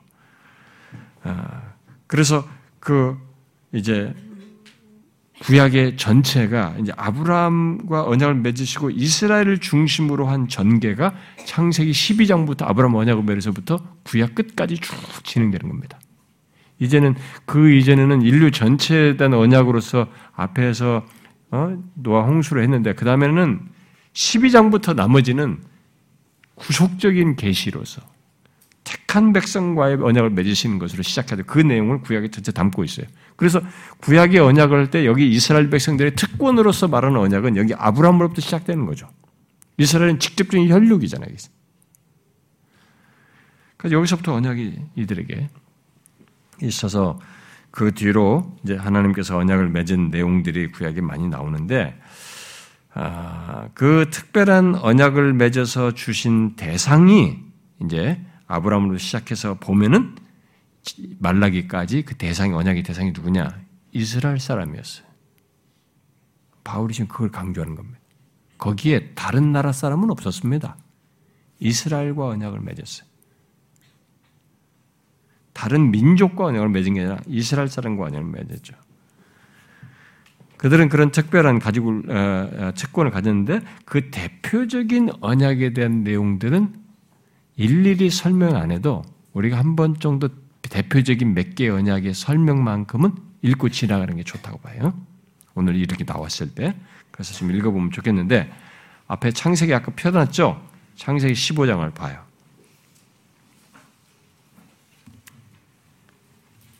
창세기 15장. 자, 이제 8절부터 뒤에 21절까지를 같이 좀 보면 좋은데 하나님께서 아브라함에게 언약을 맺으시기 위해서 짐승을 쪼개놓고 아, 라고 하시면서 하시는 내용이에요. 자, 15장 8절부터 21절까지 이제 기니까 한 절씩 교독하면서 읽어봅시다. 그가 이르되 주 여호와여 내가 이 땅을 소유로 받을 것을 무엇으로 알리까? 여호와께서 그에게 이르시되 나를 위하여 3년 된 암소와 3년 된 암염소 3년 된 순양과 산뼈돌기와 집뼈돌기 새끼를 가져올지니 아브라함이 그 모든 것을 가져다가 그 중간을 쪼개고 그 쪼갠 것을 마주 대하여 놓고 그 새는 쪼개지 아니하였으며 솔개가 그 사체 위에 내릴 때에는 사브람이 쫓아 해질 때 아브라함에게 깊은 잠이 임하고 큰 흑암과 두려움이 그에게 임하였더니 여호와께서 아브라함에게 이르시되 너는 반드시 알라 내 자손이 이방인에서 계기되어 그들을 섬기겠고 그들은 400년 동안 내 자손을 괴롭게 해 그들이 섬기는 나라를 내가 징벌할지며 그 후에 내 자손이 큰 재물을 이끌고 나오리라. 너는 장수하다가 평안히 조상에게로 돌아가 장사될 것이 내 자손은 사대 만에 이 땅으로 돌아오리니 이는 아머리족 속에 죄악이 아직 가득 차지 아니함이니라 하시더니 해가 져서 어두울 때 연기나는 화로가 보이며 타는 횃불이 쪼갠 고기 사이로 지나더라. 그날에 여호와께서 아브람과 더불어 언약을 세워 이르시되 내가 이 땅을 애굽 강에서부터 그 큰 강 유브라데까지 내 자손에게 주노니 곧 겐 족속과 그니스 족속과 갓몬 족속 헷 족속과 브리스 족속과 르바 족속과 아므르 족속과 가난 족속과 게르가스 족속 여부스 족속의 땅이니라 하셨더라. 언약을 맺죠. 짐승을 쪼개내고 하나님이 그 사이로 지나십니다. 그 짐승을 쪼개는 것은 여러분 이 설교는 제가 여러 번 했습니다. 옛날에 고난 주간 때도 설교도 하고 했었는데 짐승을 쪼개 언약을 맺을 때 고대 근동 사람들이 그렇게 했어요. 다른 나라들 히타이트나 이런 주변국들이 언약을 쪼개, 짐승을 쪼개고 그 사이로 지나면 언약 맺는 쌍방이 서로 계약을 맺는 쌍방이 그걸로 지나가면서 이 언약을 파기하면 이 짐승 쪼개진 것처럼 쪼개진다. 그러니까 목숨을 걸고 이 언약을 지킨다. 그런 사인으로 고대 근동 사람들이 했던 방식이에요. 성경이 어떤 것을 할 때 우리가 전혀 이해도 못하는 이해 세계도 없는 어떤 걸 갖다 덜렁 해가지고 이거 지켜라 이렇게 하지 않습니다. 우리가 무슨 어, 이때 사람이 지금 세대의 어떤 뭐 비행기 같은 방식으로 그런 걸 보여주면서 그렇게 뭘 그들을 이해시켜서 어떤 진행하지 않고 그 당대 사람들이 가지고 있고 통용하는 개념들 그걸 활용해서 하는, 하는 거죠. 이들에게는 이렇게 해서 언약을 맺는 것에 대한 지식이 있고 주변에 통용되고 있었기 때문에 그 방식을 쓰는 겁니다. 짐승을 쪼개라. 그리고 하나님이 지나가시는 겁니다. 그런데 둘이 지나가야 되네. 하나님 홀로 지나가는 거죠. 그러니까 스스로 이 아브라함에게 묻으시는 거예요. 내가 지키겠다, 이 언약. 자기 목숨을 걸고 지키는 거죠. 존재를 걸고. 그 아브라함에 대한 언약이 지켜지지 않습니까? 나중에 아브라함의 후손 따라서 이 말씀한 대로 여기 땅으로 400년 뒤에 딱 돌아오는 것, 그리고 이 땅을 차지하고 이런 것들이 그대로 다 이루어지죠. 반드시 지키는 거죠. 자, 구약에서부터 하나님은 이렇게 언약으로 묶으셔. 그 언약이 얼마나 복된지 몰라요. 자기 스스로지. 자, 뒤에 또 하나 봅시다. 아브라함에게 했던 또 다른 언약. 17장에 보세요. 17장. 이게 뭐 뒤에까지 21절까지 뭐다 읽어야 되지만은 어, 그 일단 8절까지만 읽어봅시다. 1절부터 어, 8절까지만 어, 읽어봅시다. 아브라함이 99세 때 여호와께서 아브라함에게 나타나서 그에게 이르시되 나는 전능한 하나님이라 너는 내 앞에서 행하여 완전하라. 내가 내 언약을 나와 너 사이에 두어 너를 크게 번성하게 하리라 하시. 아브라함이 엎드렸더니 하나님이 또 그에게 말씀하여 이르시되 보라 내 언약이 너와 함께 있으니 너는 여러 민족의 아버지가 될지 이제 후로는 내 이름을 아브라함이라 하지 아니하고 아브라함이라고 하리니 이는 내가 너를 여러 민족의 아버지가 되게 함이니라. 내가 너로 심히 번성하게 하리. 내가 네게서 민족들이 나게 하며 왕들이 내게로부터 나오리라. 내가 내 언약을 나와 너 및 내 대대 후손 사이에 세워서 영원한 언약을 삼고 너와 내 후손의 하나님이 되리라. 내가 너와 내 후손에게 내가 거류하는 이 땅, 곧 가나안 온 땅을 주어 영원한 기업이 되게 하고 나는 그들의 하나님이 되리라. 이제 굉장히 큰 얘기를 하죠. 너를 통해서 왕들이 나오고 무슨 민족이 복을 받고 이렇게 이런 약속을 하나님 언약을 맺으십니다. 그리고 이걸 지키죠. 음. 지킵니다. 그래서 왕들이 여기서 나오기도 하지만은 나중에 이제 메시아가 오고 그 이스라엘 백성을 통해서 예, 열방이 복을 받는 그런 얘기가 진행됩니다. 근데 하나님이 언약을 얼마나 성실하게 지키는지를 어, 역사를 통해서 증명하는 거죠. 자, 이게 이제 아브라함과 맺은 언약이에요. 이제 그런데 여기서 우리는 이제 아브라함과 맺은 언약 외에 아, 그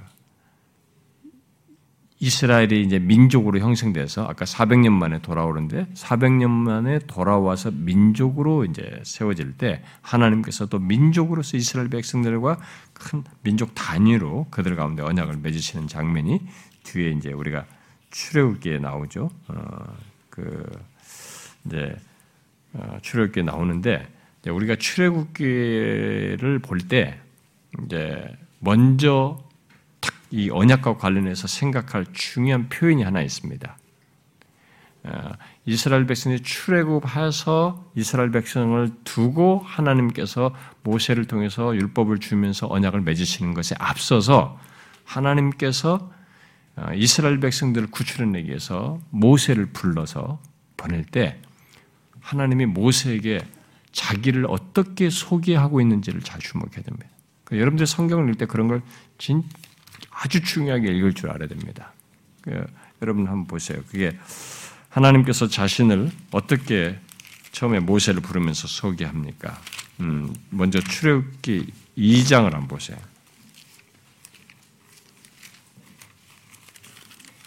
출애굽기 2장 자, 24절 25절 이스라엘 출애굽시키기 이전에 모세, 모세를 만, 아, 아, 부르기 바로 직전에 이제 얘기하는 것인데 자 24절 2장 24절 25절 읽어봐요. 시작.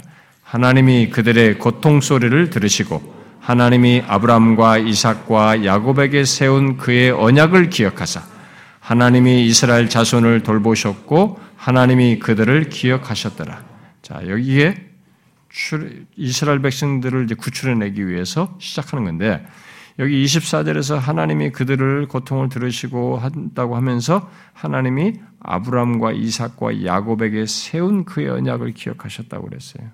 그러니까 하나님은 400년 만에 돌아올 것이다라고 했는데 400년을 딱 시간이 딱 됐을 때 이 언약에 충실한 언약을 기억하셔서 이제 출애굽시키고자 하는 시도를 하시는 겁니다. 여기에 이런 뜻을 이루시는데 모세가 다 섭리 속에서 여기 와서 준비되어 있고 다 있었어요. 사실은요. 이런 배경이 있는 겁니다. 그래가지고 이제 하나님이 모세라는 사람을 부르지 않습니까? 모세를 만나는 장면에서 보면은 자기를 소개할 때 그렇죠. 우리 뒤에 이제 3장, 어, 뒤에 보면은, 3장 15절, 16절인데, 음, 이걸 어디서부터 읽어보냐면은 13절부터 어, 16절까지 한번 읽어봅시다. 13절부터 16절 시작. 모세가 하나님께 아뢰되 내가 이스라엘 자손에게 가서 이르기를 너희의 조상의 하나님이 나를 너희에게 보내셨다 하면 그들이 내게 묻기를 그의 이름이 무엇이냐 하리니 내가 무엇이라고 그들에게 말하리이까 하나님이 모세에게 이르시되 나는 스스로 있는 자이니라 또 이르시되 너는 이스라엘 자손에게 이르기를 스로 있는 자가 나를 너희에게 보내셨다 하라. 하나님이 또 모세에게 이르시되 너는 이스라엘 자손에게 이같이 말하기 너희 조상의 하나님 여호와 곧 아브라함의 하나님 이삭의 하나님 야곱의 하나님께서 나를 너에게 보내셨다 하라 이는 나의 영원한 이름이요 대대로 기억할 나의 칭언이라 너는 가서 이스라엘 장로들을 모으고 그들에게 이르기를 여호와 너희 조상의 하나님 곧 아브라함과 이삭과 야곱의 하나님이 내게 나타나 이르시되 내가 너희를 돌보아 너희가 애굽에서 당한 일을 확실히 보았노라. 자, 누가 보냈다고 할까요? 라고 할 때 하나님 자신의 이름을 스스로 내리는 설명을 하지만은 이들에게 가장 와닿는 설명으로 하나님을 소개하는데 뭐냐면 아브라함의 하나님, 이삭의 하나님, 야곱의 하나님. 조상의 하나님이에요. 언약을 맺으신 그 하나님이에요. 그 하나님이 이제 보내신 거죠. 그래서 하나님께서 자기를 소개할 때 여호와라고 하면서 아브라함의 하나님, 이삭의 하나님, 야곱의 하나님 때는 언약적인 의미를 부여하는 겁니다. 그래서 여호와는 여호와라는 하나님의 이름에는 언약의 의미가 담겨져 있어요. 언약을 지키시는 분이시라고 하는 의미가 있네요. 이스라엘 백성들에게 있어서 그런 의미로 자기 이름을 이렇게 소개하면서 어, 언약을 지키시는 거죠. 그래서 아브라함의 하나님, 이삭의 하나님, 야곱의 하나님을 이렇게 묘사를 했을 때는 일단은 언약을 연관지어서 생각합니다. 아브라함과 언약을 맺으시고 이삭과 야곱의 언약을 맺으시고 그 언약을 맺으신 하나님이 지금 언약을 맺어 산 분을 살아계신 분으로서 자기들과 언약을 신실하게 지키시는 바로 우리의 하나님이시다. 이렇게 이 얘기를 하는 것입니다. 그래서 어, 여기 이 400년이 지난 뒤에 약속을 지키시는 이 장면에서부터 하나님은 자신을 약속을 지키시는 그 조상의 하나님으로 소개를 하면서 진행을 하시는 거예요. 보내가지고 재앙을 예, 일으키면서 이스라엘 백성들로 애굽에서 벗어나도록 하는 건데 그 과정에서도 하나님은 이런 사실을 반복하죠. 여러분 뒤에 사장에도 또 보면은 음, 4장 5절을 한번 다시 읽어봐요. 4장 어, 5절 하나님께서 이렇게 보내시기 위해서 어, 하시는 장면인데 또다시 얘기합니다. 5절 시작.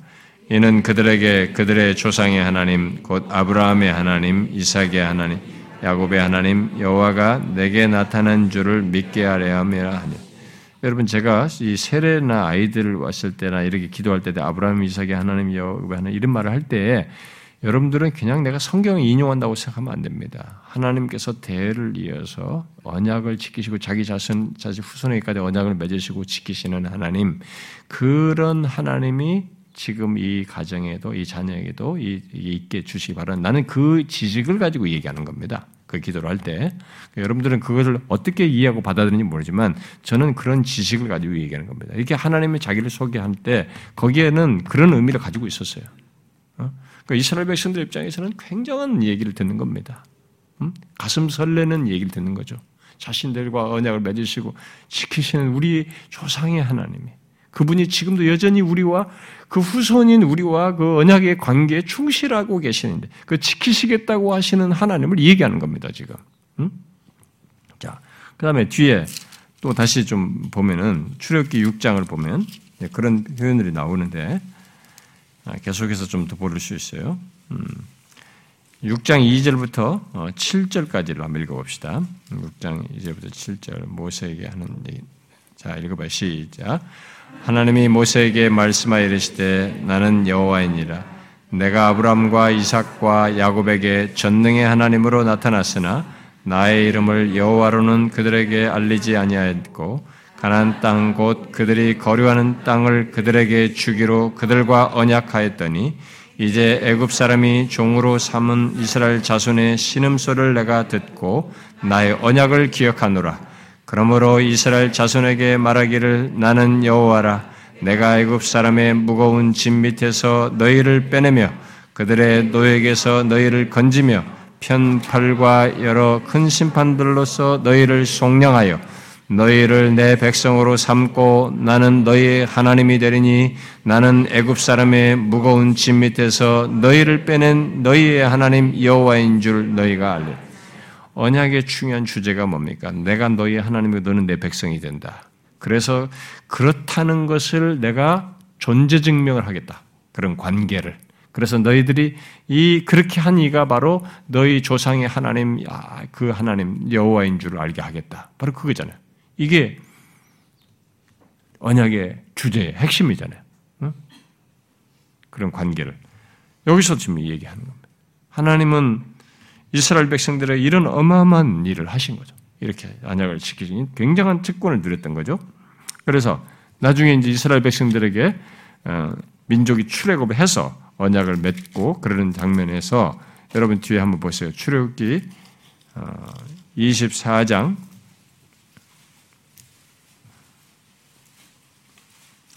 어, 시내산에서 언약을 맺을 때 하나님께서 그 얘기를 하죠. 여기 뭐 다 읽으면 좋겠으나 어, 그 8절만 읽어봅다 24장 8절만 읽어봐요. 시작. 모세가 그 피를 가지고 백성에게 뿌리며 이르되 이는 여호와께서 이 모든 말씀에 대하여 너희와 세우신 언약의 피니라.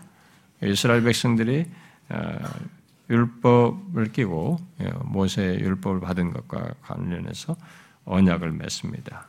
이 백성들이 그러니까 이런 언약을 어, 맺은 것이 이스라엘 백성들의 굉장한 측권이죠. 어, 근데 나중에 이제 가난 입성을 앞둔 상태에서 음, 어, 모세가 이스라엘 백성들에게 얘기해 주죠. 음, 이제 가난 땅으로 들어갈 너희들에게 상기시키는 중에 언약을 상기시킵니다. 조상들로부터 맺은 언약을 조상시키는데 그만큼 이들의 정체성이고 이들의 모든 것을 설명해 주는 너희들에 의한 무엇이 아니라 이스라엘 백성들은 하나님과 언약 속에서 조상이 맺은 언약 속에서 묶여 있다는 이걸 사실을 상기시켜요. 그래서 우리가 그 내용이 이제 들어가기 직전에 했던 유언적인 부분인 신명기를 보게 되면 신명기 하나만 봅시다. 신명기 8장에 모압 평지에서 모세가 그들에게 했던 말 속에 있는 거죠. 어. 신명기 8장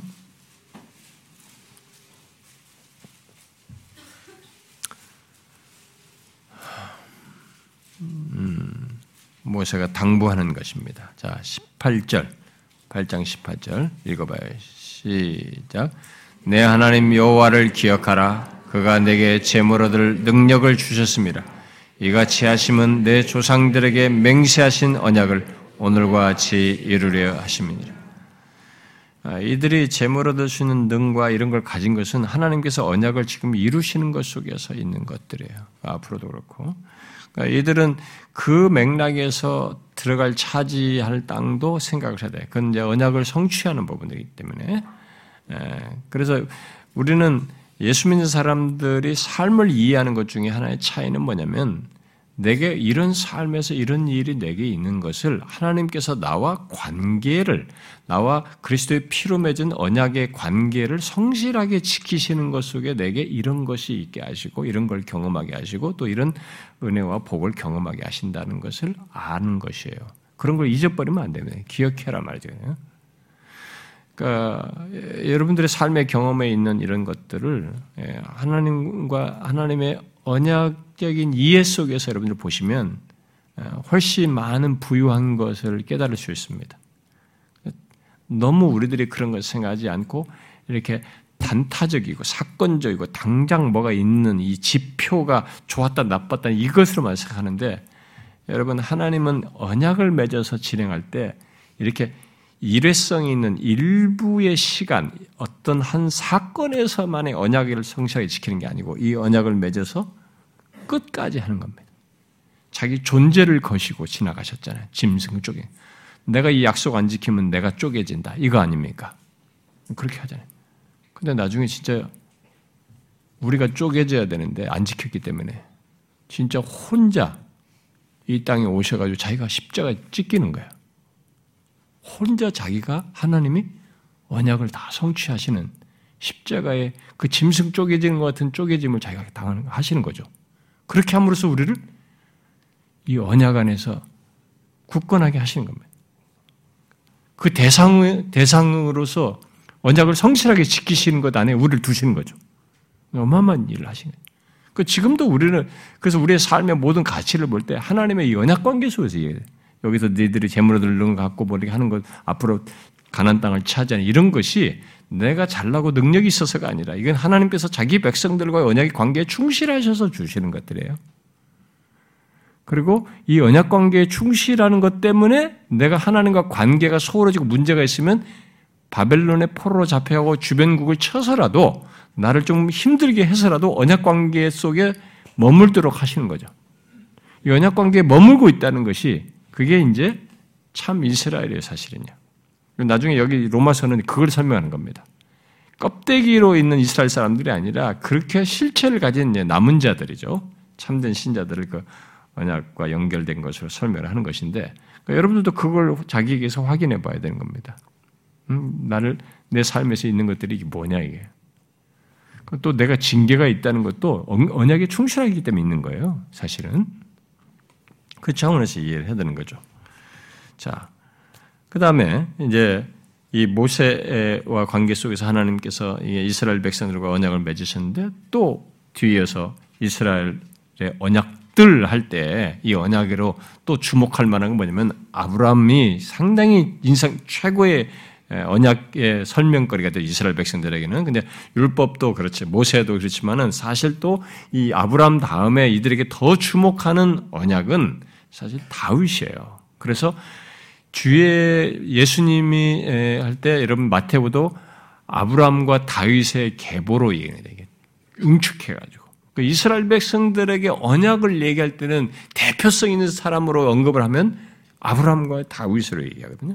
그 다윗을 통해서 하나님께서 그들에게 약속한 바가 있어서 그 내용을 우리가 좀 같이 좀 읽어봐야 했는데 대표적인 내용이 이제 먼저 음, 사무엘 하를 좀 보면 음, 뭐 우리가 여러 번 읽었고요. 제가 많이 자주 설명했던 부분인데 이건 유명하죠. 다윗과 하나님께서 언약을 맺으시는 거죠. 근데 거기에 이스라엘이 포함되어 있어요. 음, 이 언약 속에 결국은 이스라엘을 통해서 나올 메시아에 대한 예언도 담겨져 있는데 사무엘하 7장 어, 사무엘하 7장 그 8절부터 읽어봅시다. 어, 다 읽어보면 좋겠지만은 8절부터 17절까지 우리 한 절씩 교독해 봅시다. 그러므로 이제 이제 내 종 다윗에게 이와 같이 말하라. 만군의 여호와께서 이와 같이 말씀하시기를 내가 너를 목장 곧 양을 따르는 데에서 데려다가 내 백성 이스라엘의 주권자로 삼고 네가 가는 모든 곳에서 내가 너와 함께 있어 내 모든 원수를 내 앞에서 멸하였은즉 땅에서 위대한 자들의 이름같이 내 이름을 위대하게 만들어 줄. 내가 또 내 백성 이스라엘을 위하여 한 곳을 정하여 그를 심고 그를 거주하게 하고 다시 옮기지 못하게 하며 악한 종류로 전과 같이 그들을 해하지 못하게 하여 전에 내가 사사에게 명령하여 내 백성 이스라엘을 다스리던 때와 같지 아니하게 하고 너를 모든 원수에게서 벗어나 편히 쉬게 하리라.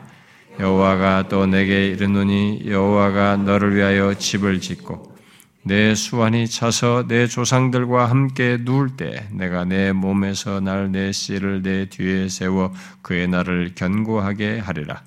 그는 내 이름을 위하여 집을 건축할 것이요 나는 그의 나라 왕위를 영원히 견고하게 하리. 나는 그에게 아버지가 되고 그는 내게 아들이 되리니 그가 만일 죄를 범하면 내가 사람의 매와 인생의 채찍으로 징계하려니와 내가 네 앞에서 물러나게 한 사울에게서 내 은총을 빼앗은 것처럼 그에게서 빼앗지는 아니야. 내 집과 내 나라가 내 앞에서 영원히 보존되고 내 왕위가 영원히 견고하리라 하셨다 하라. 나단이 이 모든 말씀들과 이 모든 계시대로 다윗에게 예, 그래서 이 솔로몬에게 연관 짓긴 하지만 솔로몬이 16절을 나타내지는 않습니다. 내 집과 내 나라가 내 앞에서 영원히 보존되고 내 왕위가 영원히 견고하게 되는 건 아닙니다. 이 16절은 결국 이제 왕위를 통해서 뒤를 이어서 나실 메시아의 왕권을 가진 메시아 그리스도로 연결되는 것인데 일단 이 이런 언약을 맺었습니다. 이스라엘 백성들은 다윗과 맺은 언약에 대한 이 있어요. 그러니까 나중에 이들이 멸망하기 때 예루살렘에게 예루살렘 성을 집착할 때에 이 그리고 이스라엘이 절대 어, 유다가 망하지 않을 거라고 할 때 이 다윗의 이것을 지식으로만 활용했습니다. 하나님과 관계는 진실하지 않으면서 이런 지식만 가지고 엉망인 모습 속에서 이걸 하는 거예요. 그러니까 죽은 교리로 활용한 거죠. 그러니까 잘못된 신학을 가진 겁니다. 그러니까 신학은 실제와 연관이 있을 때만 성경이 말하는 신학이 상태와 실제와 연결될 때만 이게 정상적인 것인데 이런 지식으로서의 신학을 가졌는데 그것에 대한 실제 모습은 안 가졌어요. 그래도 절대 성, 예루살렘이 성이 멸망할 수가 없다. 다윗에게 약속돼. 다윗의 계보가 끝나지 않는다. 왕위를 하자. 이것만 붙든 겁니다. 그러면서 하나님께 불순종했어요. 끝까지. 예레미야 말도 안 듣고. 근데 결국 하나님께서 예루살렘 무너지게 했잖아요. 바벨론에. 근데 알고 보니까 이 말씀이 그게 아니었어요. 단순히 혈육의 왕이만 내세우는 게 아니었어요. 참된 왕인 다윗의 계보를 따라서 올 참된 왕 메시아를 말했던 거죠. 그 내용을 야고 있어요. 그래서 구약에서부터 어, 이스라엘 백성들에게 약속들이 있었다. 이스라엘에게는 약속 아니, 아니 언약들이 있었다고는 바로 이런 언약을 하나님께서 어, 주셨던 거죠. 그래서 다윗이 자신이 임종하기 전에 어, 마지막으로 이제 그 아, 임종하기 전에 아니 그가 이 세상에 있을 때 마지막으로 했던 말 중에 어, 보면은 여러분 사무엘 하를 자꾸 보시면 사무엘 하 23장 다윗의 마지막 말이라고 하는데 다윗의 마지막 말에 예, 그 얘기를 하죠. 음, 언약에 대한 언약을 상기시킵니다. 그 23장 5절 한번 읽어봅시다. 23장 5절 시작. 내 집이 하나님 앞에 이같지 아니하냐. 하나님이 나와 더불어 영원한 언약을 세우사 만사에 구비하고 견고하게 하셨으니 나의 모든 구원과 나의 모든 소원을 어찌 이루지 아니하시랴. 여러분 누가요? 죽으면서 자기가 임종이 가까웠다. 마지막 할 말 중에 야 하나님이 이렇게 언약을 맺으시고 지금까지 이렇게 다 지키셨다. 나한테 언약 맺으 지금까지 여기까지도 언약을 통제지. 근데 이 언약은 끝까지 다 지킬 거야. 내가 지금 숨을 거두는 순간에도 그 이후에도 언약을 성실하게 지킬 거야. 심지어 하나님께서 너희들에게까지 믿는 너희들에게까지 어, 내 자손에게도 이런 언약을 성실하게 믿는 자에게는 이 언약을 성실하게 지킬 거야. 이렇게 확신해서 말할 수 있다고 한번 생각해 보세요. 그건 굉장한 일이잖아요. 그러니까 하나님 백성들은요. 어, 임종할 때도 하나님이 이 언약을 피로 맺은 그 언약을 성실하게 지킬 걸 믿어야 됩니다. 확실하게 그렇게 할 겁니다. 이, 이, 이 사람도 자기 후손에까지 자기에게 언약을, 언약을 맺은 것을 그렇게 지킬 걸 확신하고 말하면서 이게 마지막 말이에요. 하고 있지 않습니까? 이스라엘 백성들은 이런 중요한 언약들이 다 있었던 거죠. 자, 이런 모든 언약의 특권을 가진 이스라엘을 어, 후에 예, 여러분 사가랴 알죠? 예수님 오기 나시기 전에 어, 예수님을 예비하는 세례 요한을 낳을 것이라고 천사가 말해준 세례 요한의 아버지가 될 사람이죠. 사가랴가 예, 메시아의 오신 것하고 맞물려서 그를 예비할 자가 자기를 통해서 날 것이라고 얘기를 했지만 자기들은 이미 늙은 사람들이에요. 그런데 자기 같은 늙은 사람에게 그런 일이 있겠다니까 안 믿었단 말이에요. 안 믿은 것에 대한 벌로서 너는 네 자식을 낳을 때까지 너는 벙어리가 될 것이다. 그 말은 못했습니다. 혀가 혀가 이게 안 돌아갔죠. 어, 벙어리가 벙어리가 됐어요. 그런데 진짜로 이제 말도 못하는 상태에서 이게 성취가 됐습니다. 자기 와이프가 임신했죠.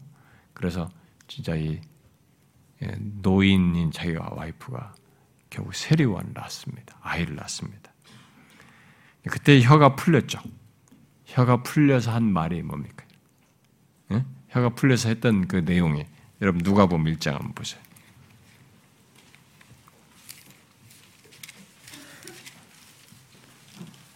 누가 보면 1장 어,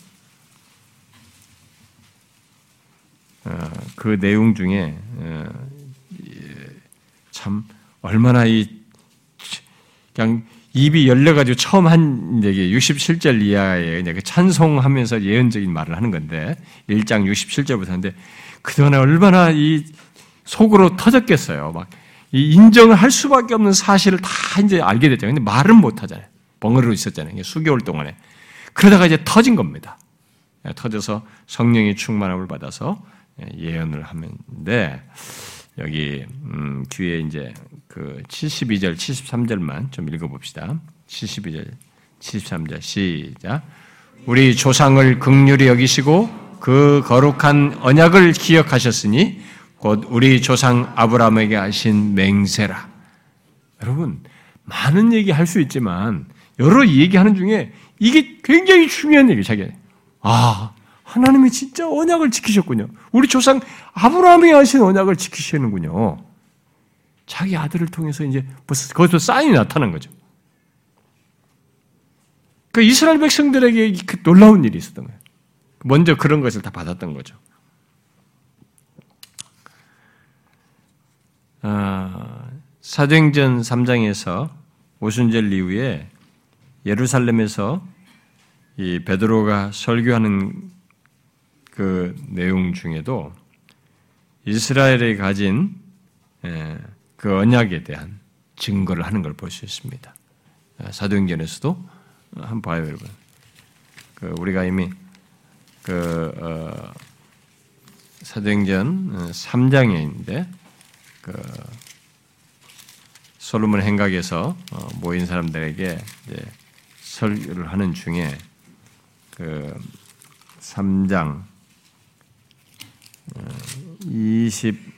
25절 한번 봐봐요.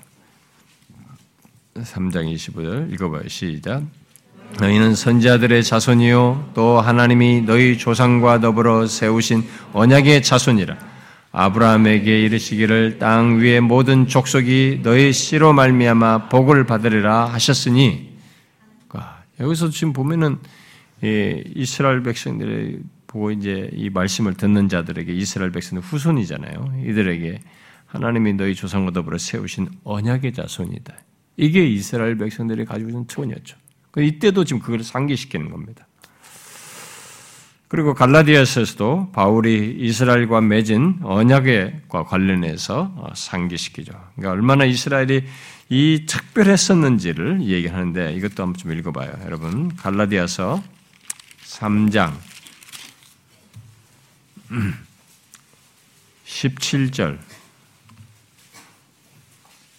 3장 17절부터 19절을 읽어봅시다. 17절, 19절 시작.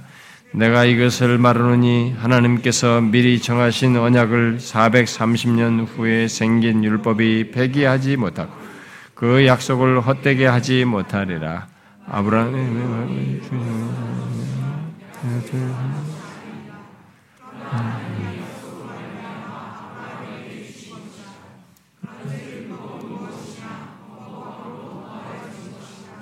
천사를 통하여 한 중보자의 손으로 베푸신 것이 약속하신 자손이 오시기까지 있을 것이라. 그래서 이 아, 앞에 하나님께서 이미 어, 구약에서부터 하셨던 이 약속을 여기서 연결시키는데 나중에 이제 율법에 대한 언약이 언제까지 였느냐 이런 것에 대해서 이제 설명해서 좀 어, 어떤 사람들이 좀 해석이 나뉘게 합니다만은 이제 바울이 얘기하는 것 속에는 이스라엘에게는 분명히 이런 것이 있었어요. 이런 놀라운 약속, 언약에 이런 것이 있었던 거죠. 그러니까 과거에 이스라엘 백성들이 누렸던 특권은 아, 어떤 민족도 없었던 그들에게만 있었던 특별한 것이었습니다. 그런데 아, 나중에 바울이 이 언약을 얘기하면서 이 언약을 우리에게 연결시켜요. 저는 앞에서 좀 예수님의 언약 이런 걸 설명하면서 이미 앞서 설명을 했지만 바울이 에베소서에서 이 언약이 결국 이제 예수 믿는 우리로 연결을 시킵니다.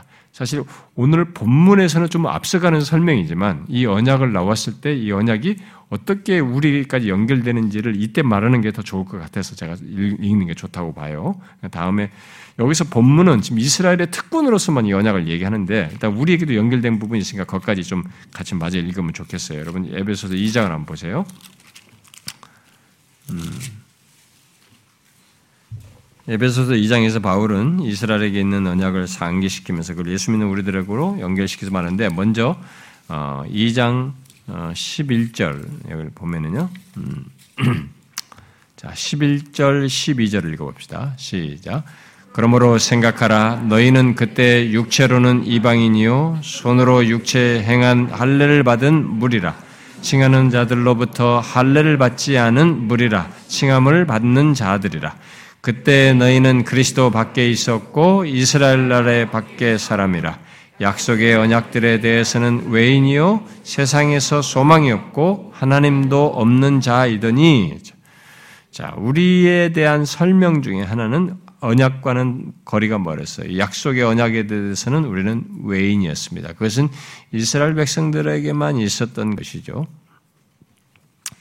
자, 그 언약에 이 그런데 이제 바울이 이 얘기를 우리에게 연관을 시킵니다. 어? 이 언약이 우리들에게 해당되는 것을 어떻게 예수 믿는 자들에게 이 언약이 연결되느냐? 어? 그런 자이였는데 어떻게 연결되느냐? 자, 여러분 뒤에 어떻게 된대요? 13절의 얘기입니다. 바로 예수 그리스도의 피로 읽어봐요. 시작. 이제는 전에 멀리 있던 너희가 그리스도 예수 안에서 그리스도의 피로 가까워졌느니라. 자, 그래서 뒤에 이제 19절 한번 읽어보면 시작. 그러므로 이제부터 너희는 외인도 아니요 나그네도 아니요 오직 성도들과 동일한 시민이요 하나님의 권속이라. 이게 이스라엘 백성들에게 있었던 원래 참 의미로서 이스라엘 백성들에게 있었던 그것이 다 우리에게 해당되는 걸로 예수 그리스도의 피로 말미암아 이제는 나그네도 아니고 성도들이 동일한 시민이고 하나님의 권속이 됐단 말이죠. 그래서 이 사실을 이제 이런 내용을 언약 백성에게 해당되는 것을 예수 믿는 사람이 그리스도의 피로 말미암아 갖게 되었다라는 것을 얘기를 하는데 이것을 구약에 썼던 용어를 그대로 이제 신약에게 사용해서 적용하는 설명을 사도 베드로가 하죠. 사도 베드로가 베드로 전서 음, 사는데 음, 그걸 마저 좀 읽어봅시다, 여러분. 베드로 전서 거의 끝났습니다, 여러분. 음. 자, 베드로 전서 2장 베드로전서 2장 우리가 많이 읽는 구절인데 여기 용어가 굉장히 중요해요. 사도 베드로가 쓴 용어가 굉장히 구약과 연결돼서 쓰는 용어입니다. 2장 9절 읽어봐요. 시작. 그러나 너희는 택하신 족속이요 왕 같은 제사장들이요 거룩한 나라요 그의 소유관 된 백성이니 이는 너희를 어두운 데서 불러내어 그의 기이한 빛에 들어가게 하신 이의 아름다운 덕을 선전하게 하려 함이라. 자, 여기 구절 상반절에 나오는 너희는 택하신 족속, 왕 같은 제사장, 거룩한 나라, 그의 소유가 된 백성. 이 내용은 과거의 모든 열방 가운데 이스라엘 백성들을 칭했던 거죠. 이스라엘 백성들에게 해당하는 것입니다. 족속, 택하신 족속, 제사장, 거룩한 나라, 소유가 된 백성. 이것은 이스라엘 백성들에게 해당됐던 거죠. 그런데 이게 예수 그리스도를 믿는 우리에게 해당되는 거예요. 우리가 택하신 족속이고 왕 같은 재산이고 거룩한 나라고 그의 소유된 백성이라고 말합니다. 그래서 이 묘사들은 과거에 이스라엘 백성들이 누렸던 것인데 이제 예수 그리스도 안에서 우리가 참 이스라엘이 되고 하나님이 친히 거하시는 백성이 되고 하나님의 영광을 친히 드러내는 예수 그리스도와 연합된 그의 임재가 있는 임재와 영광을 아는 그런 백성이 되고 그래서 하나님 앞에 직접 나아갈 수 있는 그런 제사장이고 또 여기서 오늘 본문에서 말하는 이스라엘의 특권으로 말한 그런 내용들 있잖아요. 이스라엘 사람이다. 양자 됐다. 영광, 하나님의 영광을 봤다. 이 내용이 다 우리에게 해당해요. 언약이 있다는 게. 참 이스라엘, 그리스도 안에서 참 이스라엘이 되고, 하나님이 친히 거하시는, 임재하시는 백성. 그래서 하나님의 영광을 아는, 하나님의 영광을 친히 드러내신 예수 그리스도와 연합 속에서 그의 영광을 알고 그의 임재 가운데 있는 그런 존재가 되고, 하나님의 양자가 됐죠, 우리는. 우리가 이미 로마서 8장에서 봐 하나님의 양자가 돼서 또 그리스도 안에서 영원한 언약 백성이 되었죠. 이게 이제 다 우리에게 해당되는. 그래서 여기 베드로전서 2장 9절 말씀 진짜 택하신 족속이 왕 같은 제사장이고 어? 거룩한 나라의 소유가 된 백성이 되어버렸습니다. 엄청난 일이 벌어진 거죠. 우리하고는 전혀 상관없는 이건 이스라엘에게서 해당됐던 건데 이제 예수 그리스도를 믿는 자에게 그것이 있게 됐습니다.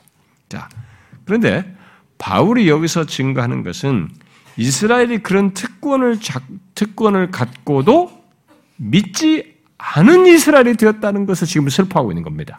여기서 그래서 저와 여러분이 여기서 어, 한 가지 덧붙여서 생각할 것이 있어요. 우리들은 아무 자격이 없습니다. 진짜 무슨 일은 여기 아까 에베소 2장에 말한 것처럼 너희는 다 그 외인이고 밖에 있었습니다. 언약 밖에 있었던 사람이에요. 우리는 그러기도 해당되지 않는 사람. 그런데 우리들이 자격이 안 되는 우리들이 예수 그리스도의 피로 말미암아. 그러니까 그분 안에서 이스라엘 백성들이 누리는 그 그들에게만 있었던 실제적인 내용, 특권으로 있었던 그것을 실제로 갖게 되는 사람이 되었습니다. 우리가 예수 믿는 사람이. 자, 그런데 여기서 우리가 한 가지 질문을 해야 되는 것은 그러면 과연 우리들이 지금 여기서 언급된 것 같은 이런 특권을 예수 그리스도 안에서 우리가 갖게 되는데 내가 과연 그 특권을 특권으로 알고 이 특권을 통해서 하나님과의 관계를 진실하게 온전하게 갖고 있는가 하는 거예요. 우리가 왜 이것을 적용적으로 덧붙여야 되냐면 이스라엘 백성들이 특권을 가졌는데 하나님과 관계가 엉망이었어요. 아니었습니다. 이 특권과 복을 자신들이 있는데 갖게 된 것도 그것을 별로 중요하지 않고 이 특권을 갖게 한 모든 것의 발원자이신 근원자이신 하나님과 관계가 엉망이었어요. 그러면 이제 우리는 지금 예수 그리스도를 갖게 됐으면 과연 우리는 이런 특권을 인하여서 이것이 얼마나 복된지를 알고 이 특권으로 인해서 하나님과 진실한 관계를 갖고 있느냐를 왜이 질문을 하냐면은 당연히 당연히 이것이 여기 로마서 9장부터 11장에 말할 때는 우리 그리스도인들을 이제 참 이스라엘 사람으로 이런 혜택을 받은 사람이라는 걸 말을 하는데 나중에 바울이 질문을 던지거든요. 너희들도 유대인들처럼 그걸 교만하고 그러면 안 된다. 우리는 창감나무가 아니야. 이렇게 말한단 말이에요. 그러니까 우리들이 생각해 보는 거죠. 우리들도 교만해가지고 이런 것들이 특권을 특권으로 여기지도 않고 별로 중요하지도 않고 이런 거 특권을 가지고 있음에도 불구하고 예수, 예수 믿지 않는 사람은 이런 거 모르지. 우리만 가지고 있어. 이런 영적인 교만 속에서, 우월감 속에서 이것이 나한테 중요한 가치로 인정되지 않고, 이런 특권을 속에서 하나님과 관계가 풍성하지 않으면, 진실하지 않으면 우리가 뭐냐, 이게? 이들과 다를 바가 뭐 있냐, 이게. 그리스도의 피의 효력이 분명히 이들과 다르게 우리에게 있다 하더라도 거기도 언약으로 인해서 있었던 그게 있을 때 그 언약의 참 백성은 그것을 인정하는 사람, 그래서 남은 자들에게 해당되는 걸 설명한단 말이에요. 그걸 인정하는 사람들을 얘기지. 만약에 우리가 이것을 실제로 머리로만 가지고 있지 특권이 있대라고 하지 이 특권을 자기가 실제로 이게 얼마나 귀하고 복된지를 알고 이것을 통해서 하나님과 진실한 관계를 갖느니 이게 만약에 없다고 하면 과연 그 사람이 이 특권을 가진 거 맞아? 질문해 볼 필요가 있는 겁니다. 그리고 실제 가진 사람인데도 그렇게 무시하고 있다면 그 사람은 하나님 앞에 죄를 범하는 거죠. 이 복된 특권을 너무 업신여기는 거지. 하나님이 주신 이런 부유한 것들을 하찮게 여기는 거죠. 여러분 어떻습니까?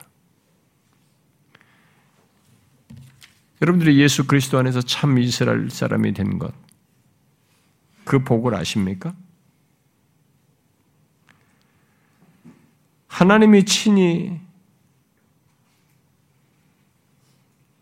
자신에게 거하셔서 임재하셔서 그리스도와 연합 속에서 그의 임재와 영광을 맛보며 그런 백성된 것의 가치를 아십니까? 자기에게도 이 영광이 있다는 그리스도 안에서 영광이 있다는 걸 알고 있어요. 그리고 그리스도로 말미암아 자신이 양자된 것이 하나님을 아빠 아버지라 부르는 이런 관계를 갖게 영원하신 하나님과 그런 관계 속에 있고 그분이 나를 자기의 자녀라고 부르시는 걸 기뻐하시는 것을 이걸 여러분이 얼마나 복된 줄 알고 있습니까? 한번 생각해 봐요. 그리고 그리스도 안에서 하나님과 영원한 언약 관계를 맺고 자신에게도 그런 그리스도의 피로 맺은 언약이 있다는 걸 아십니까? 그이 언약이 얼마나 소중한지를 알고 여러분들이 이 언약을 귀히 여기며 거기에 적절한 반응을 하십니까? 잘 생각해 봐요. 이스라엘 백성들은 이게 있었는데 지금 믿지 않고 엉망에서 속이 바울이 속이 타는 겁니다. 지속적인 고통을 갖고 있는 거죠. 슬픔과. 근데 오늘날 우리들 교회 다니는 사람들 보면요. 이런 특권을 가지고 있나 의문을 갖게 하는 사람들이 많아요. 진짜. 여러분, 지금도 주님은 우리에게 똑같이 묻습니다. 자신에게 준, 우리에게 준 특권을 무시하고 하나님 관계에 소홀하진 것에 대해서 주님은 전혀 기뻐하지 않으셔요. 그러니까 이런 부분에서 자기 자신을 한번 보시고 얼마나 우리가 이제 이런 놀라운 은혜를 입고 복된 자리에 있는지 그리스도 안에서 이 언약을 가지고 있고 영광을 가지고 있고 우리가 그런 양자됨을 가지고 있다는 게 그리스도 안에서요 얼마나 복된지를 여러분들이 아시고 그것이 여러분들의 신앙과 삶에서 헛되이 드러나지 않도록 하셔야 됩니다. 정확하게 한번 보세요. 저는 여러분들이 참된 신자일 때, 이 로마서 9장에서 11장에서 말하는 것을 통해서 더 부유해질 거라고 믿어요. 진실로 여러분들이 이 가치를 알고, 아, 참 이스라엘 된 것이 이렇게 복이구나. 그걸 헛되이 여기지 않을 거라고 믿습니다. 기도합시다.